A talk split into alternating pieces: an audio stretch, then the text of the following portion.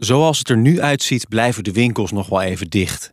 Gezondheid staat op één en er worden geen risico's genomen. Ondernemers vragen zich af wanneer ze hun bedrijven kunnen opstarten. En hoezeer ik ook begrijp dat het ongeduld als het ware insluipt, we weten dat een snelle versoepeling er zou kunnen leiden dat het virus meteen weer de kans krijgt om te gaan pieken. Kortom, dit zijn moeilijke afwegingen. Maar zeker is wel dat voorzichtigheid nu beter is dan spijt achteraf.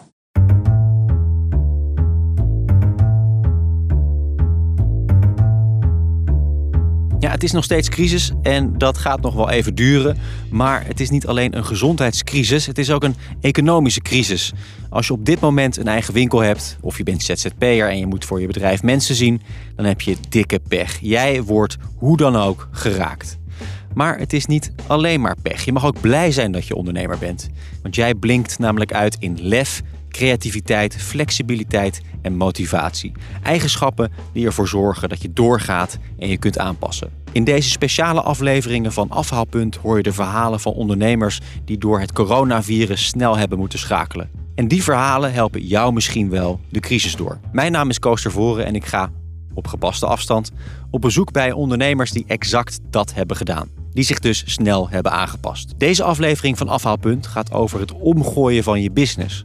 Van offline naar online. Hoe doe je dat en waar moet je op letten? Is het tijdelijk of juist een moment om je voor de lange termijn online te vestigen? Nou, er zijn veel coaches en uh, trainers die die vragen beantwoorden online. Je wordt op social media doodgegooid met filmpjes van, naar het schijnt, zeer succesvolle online goeroes die jou willen leren hoe je zelf een online onderneming opzet. Dropshipping. Je ziet het waarschijnlijk steeds vaker voorbij komen op social media. Today I'm going to give you my five steps for how to create your online course. Een typische beginnersfout is inkopen van seizoensgebonden producten. Doe dat niet. Gewoon even zo'n cursusje volgen van zo'n online trainer en je bent klaar om te gaan. Maar zo simpel is het niet. Veel ondernemers hebben al een winkel of hebben al een zaak. Die kunnen helaas niet risicovrij op een zolderkamer even wat uitproberen. Hoe je het wel moet doen, hoor je deze aflevering van Eduard Hogenboom. Hij is directeur Partner Services bij Bob.com. En ook praat ik met mijn podcastcollega Frank Romer, die weer prachtige voorbeelden heeft gevonden van ondernemers die hun offline business online aanbieden. Maar eerst dit. Ik ging langs bij Anna en Evelien van We Are The Curious. Twee jonge ondernemers die net zijn begonnen. Dit jaar ontwikkelden ze hun eerste producten. En ja, We Are The Curious. Dan zou je denken, ja dat klinkt wel als een heel hip eh, online bedrijf. Ik zit op de fiets. Uh, ik weet dat je op de fiets tegenwoordig niet meer met je telefoon mag zitten. Dat je niet meer mag appen. Maar geldt het ook voor een microfoon? Weet ik niet. Nou goed. Nee, ben ik er. Leuk je te ontmoeten. Ik Ja, ben uh, ik ben. Koos. Ja, we kunnen elkaar geen hand geven. Ja, ja, blijf gek. Blijf een beetje gek, ja. Hallo. Hoi. Hallo. Ik ben Koos. Hoi. Hoi Koos, ik ben. Ja, ik ontmoette ze in een oud gebouw van de Universiteit van Amsterdam. Dat nu anti-kraak wordt gebruikt door ondernemers. Koffie vind ik wel lekker, ja. Lekker. We Are The Curious zit in een kantoortje van zo'n eh 9 vierkante meter. Ze hebben daar twee tafels staan, een koelkast en een prullenbak. Eh, dus echt veel ruimte is er niet. Maar toch konden we net anderhalve meter uit elkaar staan. Maar goed, We Are The Curious, wat verkopen ze dan? Ze geven trainingen aan medewerkers van bedrijven om ze nieuwsgierig te maken zodat er bij die bedrijven meer innovatie ontstaat. En in die trainingen leer je bijvoorbeeld out of the box denken, uit je comfortzone stappen en de kunst van het vragen stellen. Ja, en die trainingen zouden allemaal offline plaats moeten vinden. Iedereen is heel nieuwsgierig, dus eh, het is een hele menselijke eigenschap. Maar je verliest dat naarmate je ouder wordt. En op de werkvloer is dat eh, juist belangrijk om het weer terug te laten komen, eh, omdat dat zorgt voor innovatievergroting. En dat hadden jullie bedacht. er moet niet meer nieuwsgierigheid komen binnen bedrijven. en toen corona. Nou ja, wij dachten natuurlijk als ondernemers wel... oh shit, we zitten mega in een lanceringsperiode op dit moment. Wat gaan we doen? Maar aan de andere kant, onze eigen ja, visie, missie, eh, nieuwsgierigheid zegt ook wel van ja, als je nieuwsgierig bent naar hoe het ook anders kan, dan kan je van uitdagingen een avontuur maken. Dus het was een dag balen en heel snel maakten we zelf ook de switch van welke kansen zitten hier en hoe kunnen we het ook anders gaan aanpakken. Ja, was het echt maar één dag balen? Nou, misschien wel ietsje langer. De eerste dag hebben we nog samen in een café gezeten. Toen dachten we nog dat dat kon. Nou, toen waren de cafés nog open. Toen hebben we wel echt even met de handen in het haar gezeten. Uh, je voelt je wel ineens heel kwetsbaar als ondernemer. Want het valt ineens allemaal weg. Dus we kregen telefoontjes van onze opdrachtgevers van... sorry, het ligt niet aan jullie trainingen, maar we moeten alles cancelen. Dus dat heeft wel, uh, ja, heeft wel eventjes geduurd voordat we daar weer, een, uh, weer veerkrachtiger uitkwamen. Uh, ja, even flink balen dus, maar al snel zetten Anna en Evelien de schouders eronder. Alles moest gewoon in één keer online. En daar moet je volgens hen ook niet te lang over nadenken. Wij zijn eigenlijk gewoon begonnen, een beetje tegen onze natuur in. Want uh, als ondernemers uh, zijn, wij, zijn wij grote denkers. Dus eerst een plan maken en dan pas iets doen. En deze tijd forceert je om in een andere mindset te komen. Want je moet in een heel klein tijdsbestek moet je gaan doen. Maar er is geen tijd. Dus we zijn gewoon gaan filmen. Uh, en gaan opnemen. Um, en als je iets van offline naar online wil maken, dan moet je content hebben. Dus dan moet je zorgen dat je het omzet. En nu hebben wij allebei een, uh, een media-achtergrond. En dat is een skill die we als ondernemer nou ja, niet meer echt uh, nodig hadden de afgelopen jaren. Maar dat is ook weer het mooie van deze crisis. Dat er dus ook weer ineens dingen boven komen drijven die wel weer ineens, ja, die je ineens verder helpen. Dus wij zijn gewoon echt, uh, hebben een eigen studiootje in elkaar gezet. En we zijn gewoon gegaan, gewoon gaan filmen. Nou, klinkt eenvoudig. Gewoon alle trainingen filmen. Je stuurt het gewoon op. Klaar is Kees. Maar zo simpel bleek het uiteindelijk niet te zijn, zegt Anna. Theorie kun je wel uh, vertellen, maar de opdrachten die werden heel anders. Die we de mensen mee wilden geven. Want ja, bijvoorbeeld één opdracht was: ga maar naar buiten, ga bij mensen aanbellen om uit je comfortzone te stappen. Nou, dat is niet echt een hele erge corona-proof opdracht. Dus uh, dat soort opdrachten moesten we ook heel erg on the spot gaan uh, omdenken. Ja. ja. Hoe hebben we dat gedaan dan? Um, nou ja, we hebben een werkboek ontwikkeld met allemaal corona-proof opdrachten die mensen thuis uh, kunnen uitvoeren. En bijvoorbeeld die uit de comfortzone opdrachten, die liggen nu veel meer in bel iemand op of app iemand. En ja, kijken of dat ook effect heeft.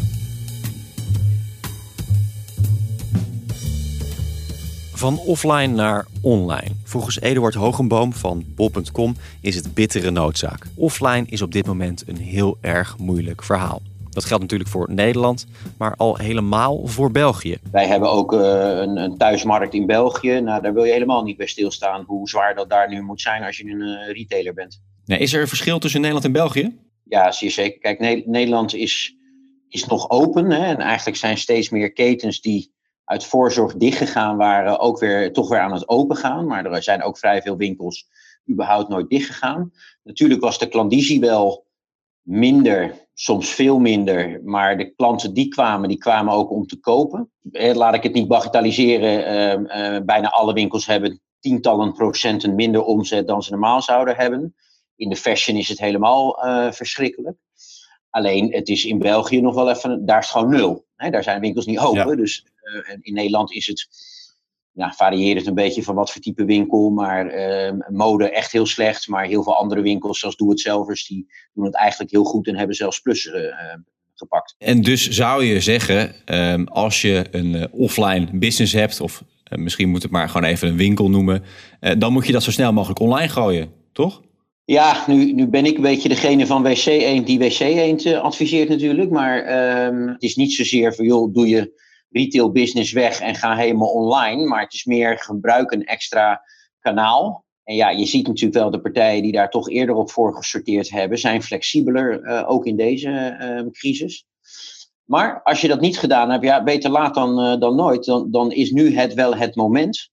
Stel, je bent ondernemer um, en je gaat dus online. Want je moet wel, want niemand kan meer naar je winkel komen. Waar moet je als eerste aan denken als je dat gaat doen? Ook online gaat het er, en misschien online nog wel meer, omdat je iets transparantere concurrentie hebt. Dan gaat het erom, waar ben ik nou als ondernemer uniek in?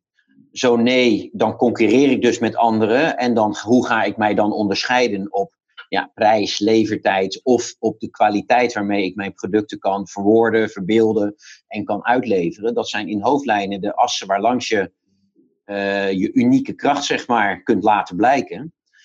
En ja, in, in die zin is online handel onverbiddelijk. Op het moment dat jij niet een duidelijke kracht ergens op een van die vier assen hebt, dan kom je niet bovendrijven.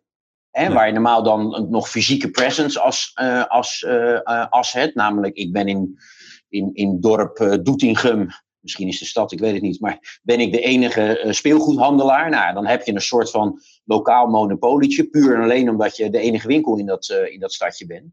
Ja, dat voordeel heb je online niet. En dus moet je het hebben van assortiment, dan wel de beprijzing, dan wel de manier waarop je dat bij de klant weet te krijgen. stel je bent gewoon een doorsnee speelgoedwinkel. Hoe ga je ervoor zorgen dat je dan toch uh, er bovenuit steekt? Nou, het speelgoed is best een aardig voorbeeld. Als jij beschikbaarheid hebt van een artikel en de markt heeft dat op een gegeven moment niet meer, hè, bepaalde populaire spellen of, of speelgoedartikelen, die raken wel eens uitverkocht. Ja, als jij het dan nog wel hebt, ja, dan uh, kun je opeens heel Nederland en België bedienen via ons platform. Daarnaast kun je altijd met het prijswapen spelen. Um, en als derde je kunt je onderscheiden door beter te performen dan je concurrentie. En waar heb ik het dan over?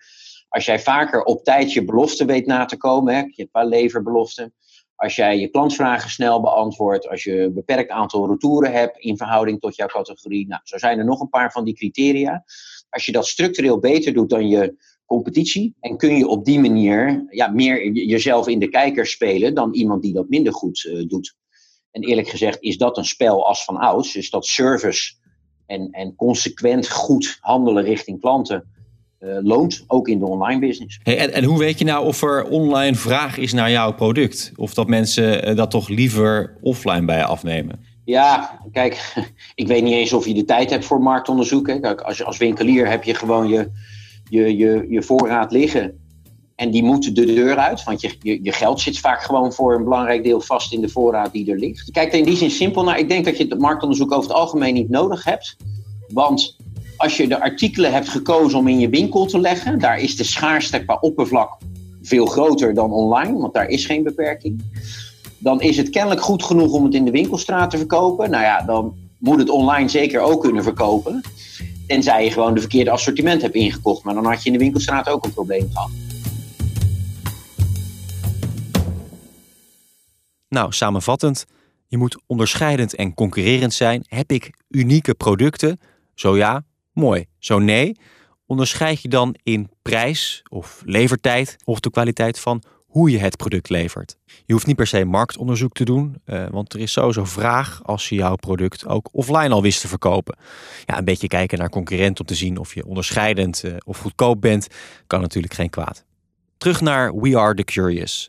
Hoe onderscheidend en concurrerend zijn zij? Ik denk over het thema nieuwsgierigheid wel, maar de vorm van de training natuurlijk niet. Ja, er is heel veel concurrentie op het gebied van online trainingen. Er is heel veel aanbod.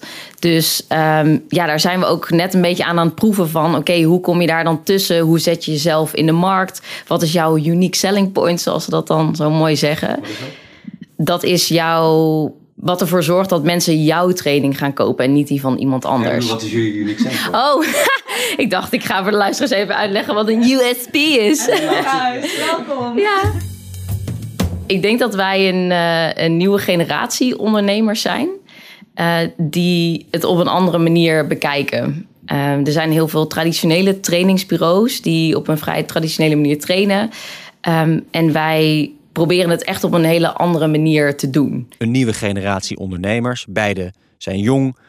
Dus ja, waarom begonnen ze eigenlijk niet direct met een online onderneming en deden ze het juist zoals al die traditionele trainingsbureaus, offline? Ik denk toch dat online misschien als een grote stap voelde. Een soort ver weg. Ja, hoe begin je daaraan? Laten we eerst maar eens offline uh, beginnen. En dat vind ik echt het hele mooie van deze tijd. Dat je ziet, als je gewoon stap 1 zet, dat het eigenlijk heel laagdrempelig is. Dat ook de manier waarop we deze trainingen gebouwd hebben. We hebben zelf dus de content gemaakt. Dus alles omgezet naar korte video's waar we de theorie in uitleggen. Maar het bouwen van zo'n platform, dat voelde altijd als een enorme taak. Uh, je denkt, ja, dat komt ooit wel. Het staat een beetje op de dromenlijst. Maar nu we daarmee begonnen zijn en je gaat er een beetje research naar doen. Er zijn superveel platforms en die bouwen alles voor je. Uh, dus je hoeft daar alleen maar je content op te zetten. En zij leveren eigenlijk de hele infrastructuur daarvan. Dus dat maakt het eigenlijk ontzettend makkelijk om online te gaan. Dus er is eigenlijk helemaal niks engs of groots aan. Ga je ooit nog terug naar offline? Nou, ik denk juist dat de uh, combinatie heel interessant is. Dus ik denk dat deze periode ook echt perfect is om te testen van... hey, waar lever je nou offline echt meer waarde? En waar kun je prima online mee verder? En uh, misschien zit het hem dan wel veel meer in die coaching. Dus dat het juist ook wel heel goed is dat mensen zelf al in iets gedoken zijn... en dat wij, als we ze dan zien, daarover kunnen hebben bijvoorbeeld. Dus ik denk juist dat die combinatie heel interessant is. Voor Anne en Evelien is online niet voor de korte termijn nu offline even niet kan. Nee, ze willen juist online gebruiken om later meer ruimte te hebben voor andere ondernemende ambities. Ja, het opent heel veel nieuwe mogelijkheden. Uh, en dat is zo fijn aan online. Als je het eenmaal gebouwd hebt, dan werkt het voor zichzelf. Uh, dus we zijn juist heel erg op zoek naar hoe kunnen wij ons bedrijf meer voor ons laten werken in plaats van dat wij voor ons bedrijf werken. Ja, zo'n online training geeft gewoon ruimte voor andere dromen en dat is echt top. Dat zou natuurlijk geweldig zijn als ze door online te ondernemen ruimte creëren voor nog meer ondernemende ideeën. Volgens Eduard getuigt dat van een creatieve en ondernemende geest. Nou, dat, dat, dat hebben Anna en Evelien uh, bij uitstek gedaan door dus inderdaad hun, hun idee binnen no time om te katten naar hetzelfde idee, maar dan in een online variant weten te, weten te brengen. Even een beetje bespiegelend, dat is wat ik heel mooi vind aan, aan het werken aan een platform de creativiteit van in ons geval inmiddels tienduizenden ondernemers die je ermee naar binnen haalt, die match is fantastisch. Dat de ondernemer heeft iets unieks verzonnen. En een platform stelt ze in staat om dat op grote schaal aan de man te, te brengen, zonder dat je dus zelf, weet ik veel, reclamespotjes moet gaan maken op tv waar je helemaal geen geld voor, uh, voor hebt. Dus je kunt je als ondernemer echt richten op datgene wat jou uniek maakt. Nou, dat hebben Anna en Evelien uh, met hun, hun online trainingsvariant gedaan.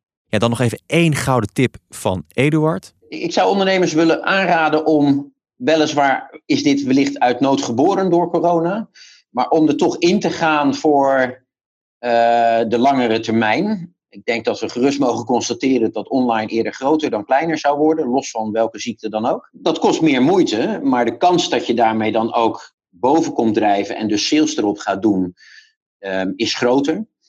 En ja, dat, dat heb je er alleen voor over als je voor de lange termijn zo'n uh, zo'n strategie in, uh, inzet. Bloed, zweet en tranen. ja, inderdaad. Ja, ja. Maar wel uh, tranen van geluk ook, hopelijk aan het einde van de rit. Ja, er zijn zoveel initiatieven van winkels en ondernemingen die hun diensten en producten nu ongepland, maar wel gewenst online aanbieden. Ja, en die zetten we dan graag even in het zonnetje. Frank, jij hebt weer het internet afgestruind. Wat heb je gevonden? Ja, ik heb heel veel gevonden. En niet alleen winkels, maar ook musea. Bijvoorbeeld het Tijdersmuseum in Haarlem, het Designmuseum in Gent. Die bieden nu massaal online rondleidingen en tentoonstellingen aan. Dat is natuurlijk hartstikke mooi. En wat dacht je van nagelslakken? In de vorige aflevering van Afhaalpunt hoorde je al een schoonheidssalon. Maar ja, het kan natuurlijk veel specifieker. De nagelsalon. Je kunt tegenwoordig de gekste figuurtjes en kleuren op je nagels laten lakken. Dat komt bijvoorbeeld bij lakwerk.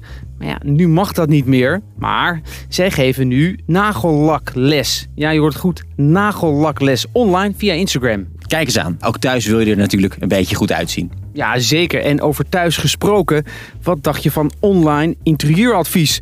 We zitten natuurlijk allemaal onwijs veel thuiskoos. Dus ja, uh, je wilt natuurlijk wel een beetje lekker bij zitten. Een beetje mooi bij zitten. En daarom geeft Studio Suus online interieuradvies. Wat doen ze dan? Gewoon zeggen daar de bank, daar de gordijnen en uh, painted black.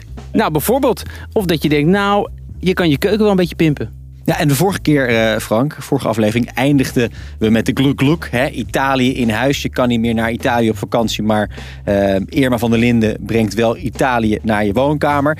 Heb je uh, als laatste nog iets voor een, een lekkere afdronk? Zeker. Wat dacht je bijvoorbeeld van de online wijncursus van topsommelier Elise Moeskops? Dat doet ze gewoon via Zoom.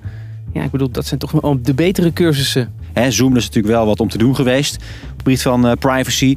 Uh, dus hopen dat ze dat een beetje op orde hebt. Want anders zit je straks uh, met je uh, witte wijn in je hand, slurpend in je pyjama op het internet. Nou ja, er zijn toch ook ergere dingen, Koos? Oh ja, en dan nog dit. De volgende aflevering gaat over de spirit erin houden. Je moet het maar doen, deze crisis. En eigenlijk ben ik wel benieuwd hoe jij als luisteraar dat doet. Hoe blijf je als ondernemer gemotiveerd? Ja, laat daarvoor even een berichtje achter op de LinkedIn pagina van bob.com. Daar hebben we ook deze aflevering gepost en daar kun je op reageren in de comments. En wie weet hoor je jouw bedrijf terug in de volgende aflevering. Dit was Afhaalpunt in crisistijd. De volgende aflevering gaat dus over de spirit erin houden. Wil je niks missen van deze serie? Abonneer je dan waar jij je podcast luistert. Tot de volgende Afhaalpunt.